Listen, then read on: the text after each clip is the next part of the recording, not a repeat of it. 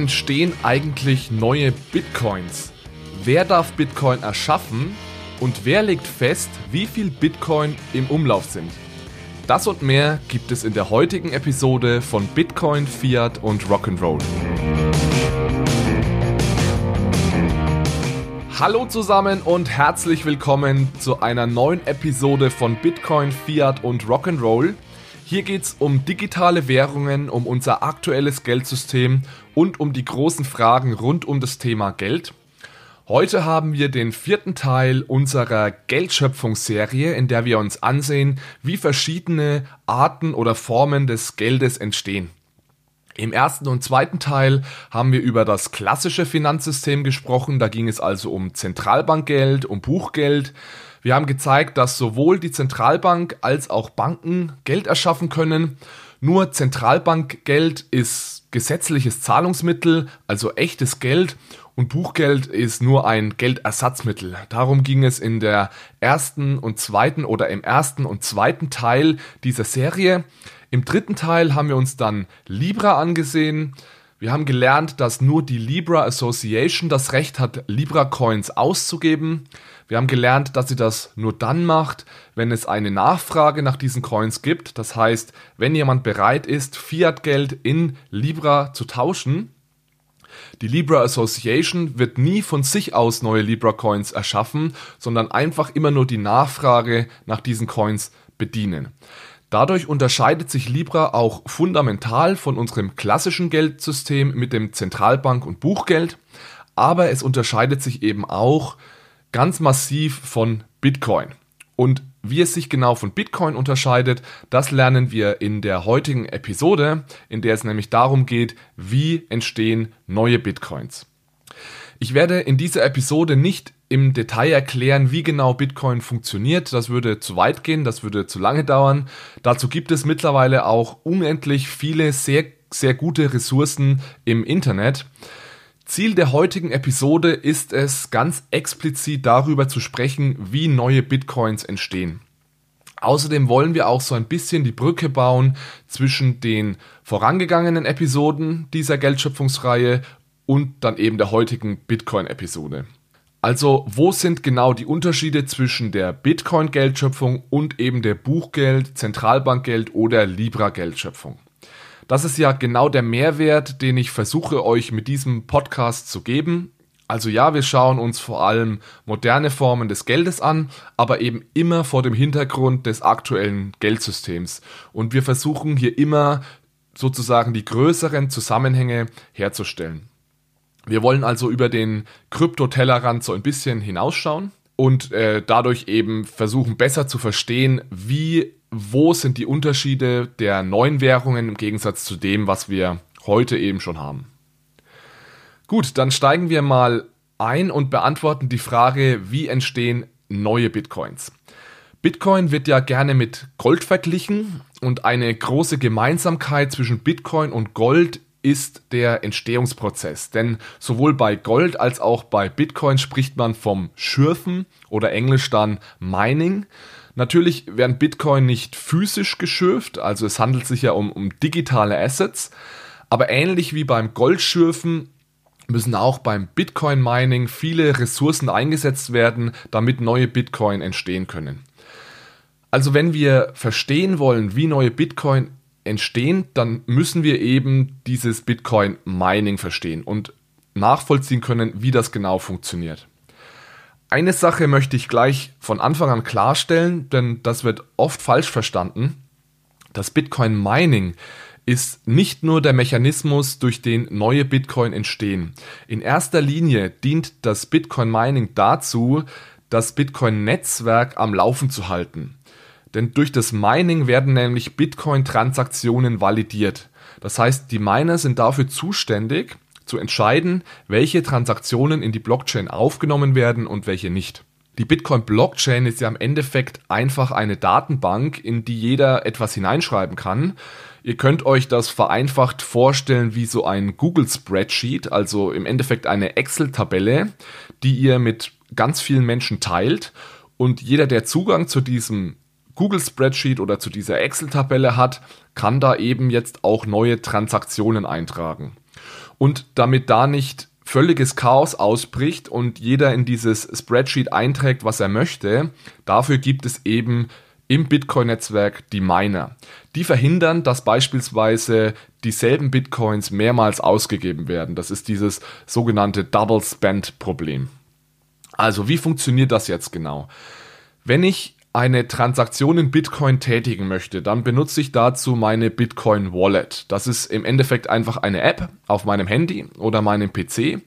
Und in dieser Wallet gebe ich ein, dass ich beispielsweise dir einen Bitcoin schicken möchte.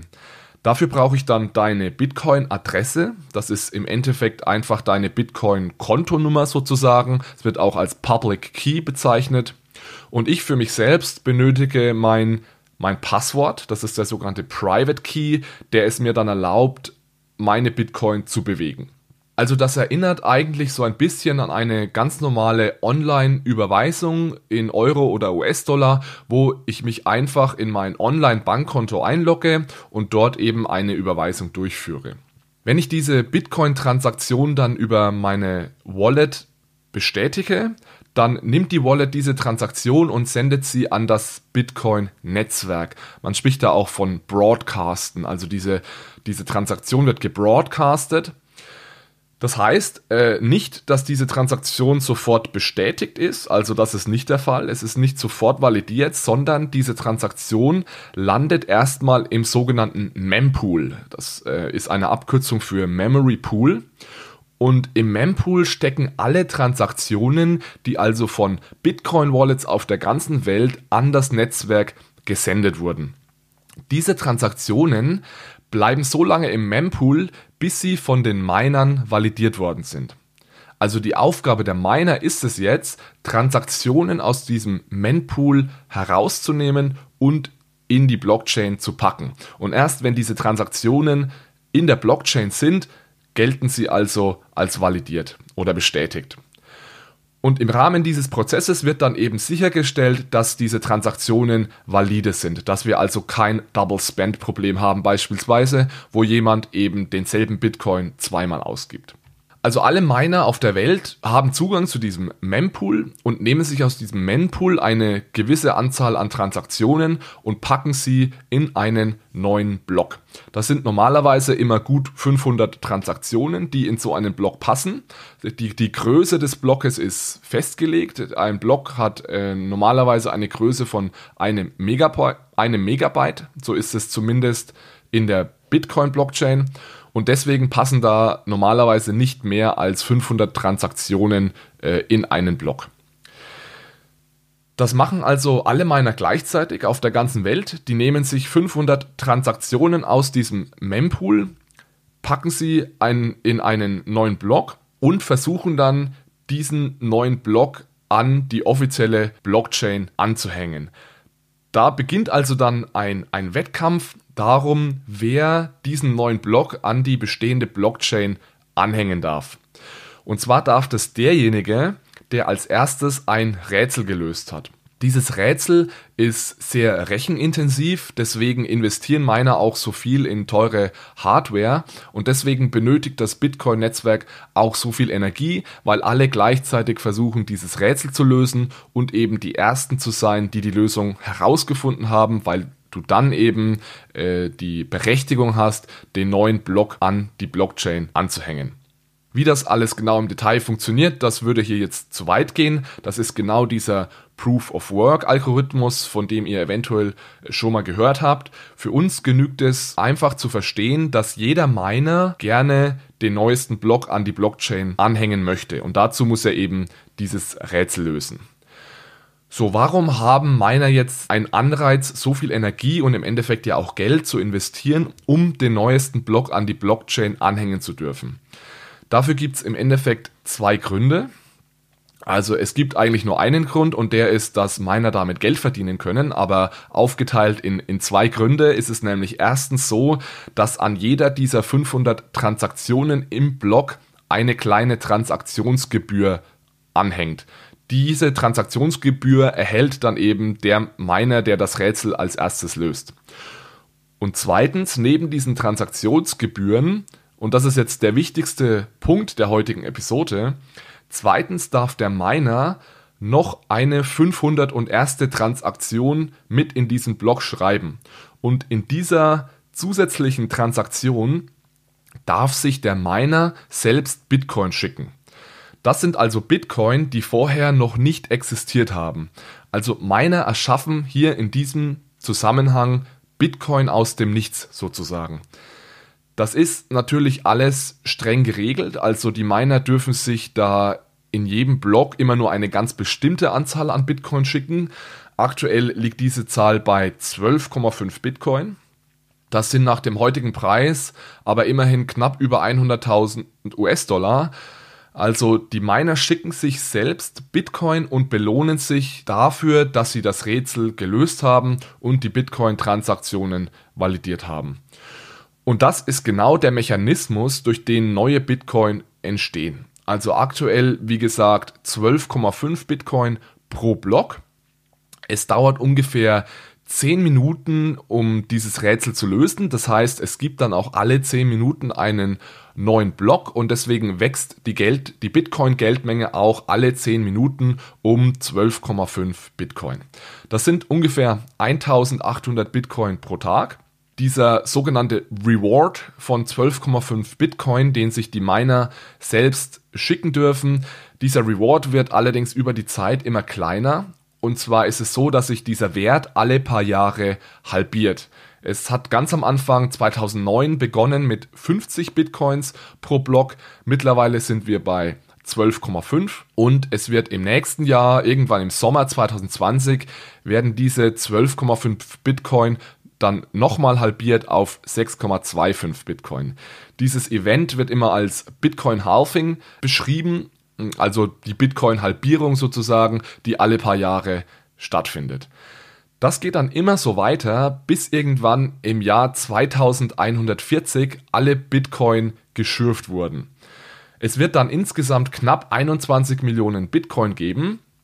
Das heißt, erstens ist es bei Bitcoin so, dass es einen ganz genauen Plan gibt, mit welcher Geschwindigkeit die Bitcoin-Geldmenge wächst. Und zweitens ist die gesamte Bitcoin-Geldmenge auf 21 Millionen Bitcoin beschränkt.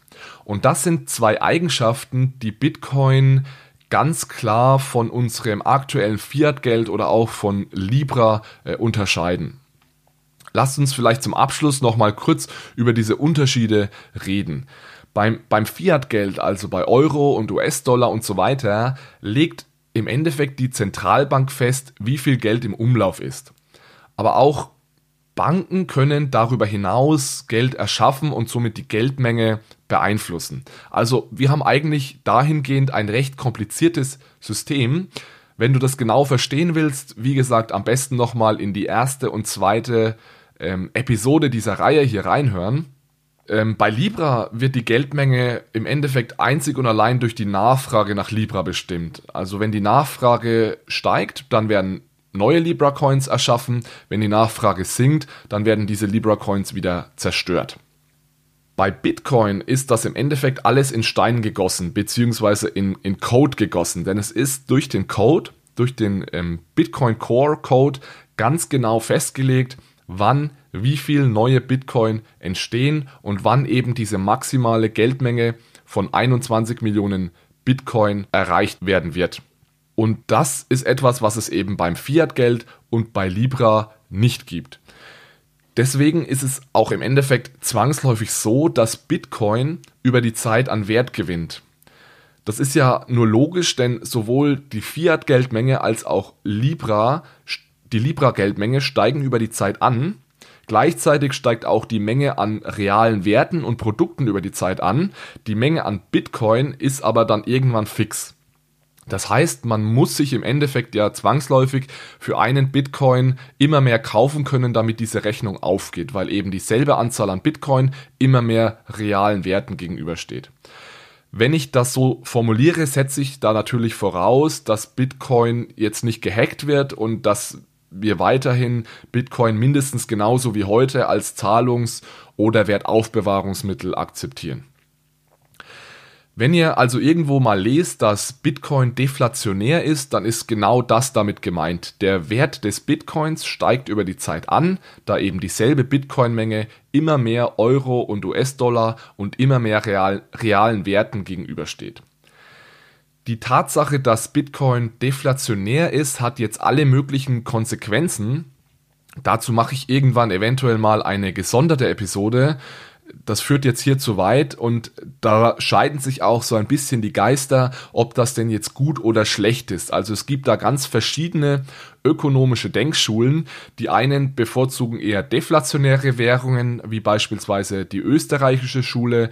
Andere, wie beispielsweise die keynesianische Schule, äh, die erachtet es eher als wichtig, dass die Geldmenge flexibel ist, um eben zur Not die Konjunktur ankurbeln zu können. Aber wie gesagt, das führt heute zu weit. Lasst mich zum Abschluss nochmal die wichtigsten Punkte der heutigen Episode zusammenfassen. Neue Bitcoin entstehen im Rahmen des Bitcoin Minings. Miner dürfen sich für ihre Arbeit selbst Bitcoin ausbezahlen, indem sie diese Bitcoin einfach mit in den neuen Block schreiben und sich diese Bitcoin selbst schicken. Wie viel Bitcoin sich jeder Miner bezahlen darf, das ist ganz klar geregelt. Aktuell liegt dieser Wert pro Block bei 12,5 Bitcoin und das führt dazu, dass es am Tag, dass am Tag rund 1800 Bitcoin geschürft werden. Dieser Wert wird alle paar Jahre halbiert, sodass wir irgendwann bei knapp 21 Millionen Bitcoin herauskommen werden. Die Bitcoin-Geldmenge ist also langfristig fix und damit unterscheidet sich Bitcoin ganz stark von unserem aktuellen Geldsystem, da die Zentralbanken eben immer weiter neues Geld drucken und es dort keine Begrenzung gibt. Das sollte dann auch dazu führen, dass Bitcoin gemessen in Euro und US-Dollar eben immer mehr wert wird und deswegen sagen wir auch, Bitcoin ist deflationär. Okay, einmal tief Luft holen wenn du neu bist im Bitcoin-Universum, dann waren das sicherlich viele Informationen heute für dich. Jetzt verdauen wir das Ganze erstmal. Ich hoffe auf jeden Fall, du hast etwas mitnehmen können und dann freue ich mich auf das nächste Mal. Es wird bald wieder eine News-Episode geben. Es gibt einige interessante Neuigkeiten zu Libra. Das besprechen wir dann aber alles in Ruhe in der nächsten News-Episode. Ich wünsche euch jetzt erstmal eine gute Woche. Danke wie immer fürs Zuhören und für eine gute Bewertung auf der Podcast-Plattform deiner Wahl. Bis zum nächsten Mal. Ciao, ciao.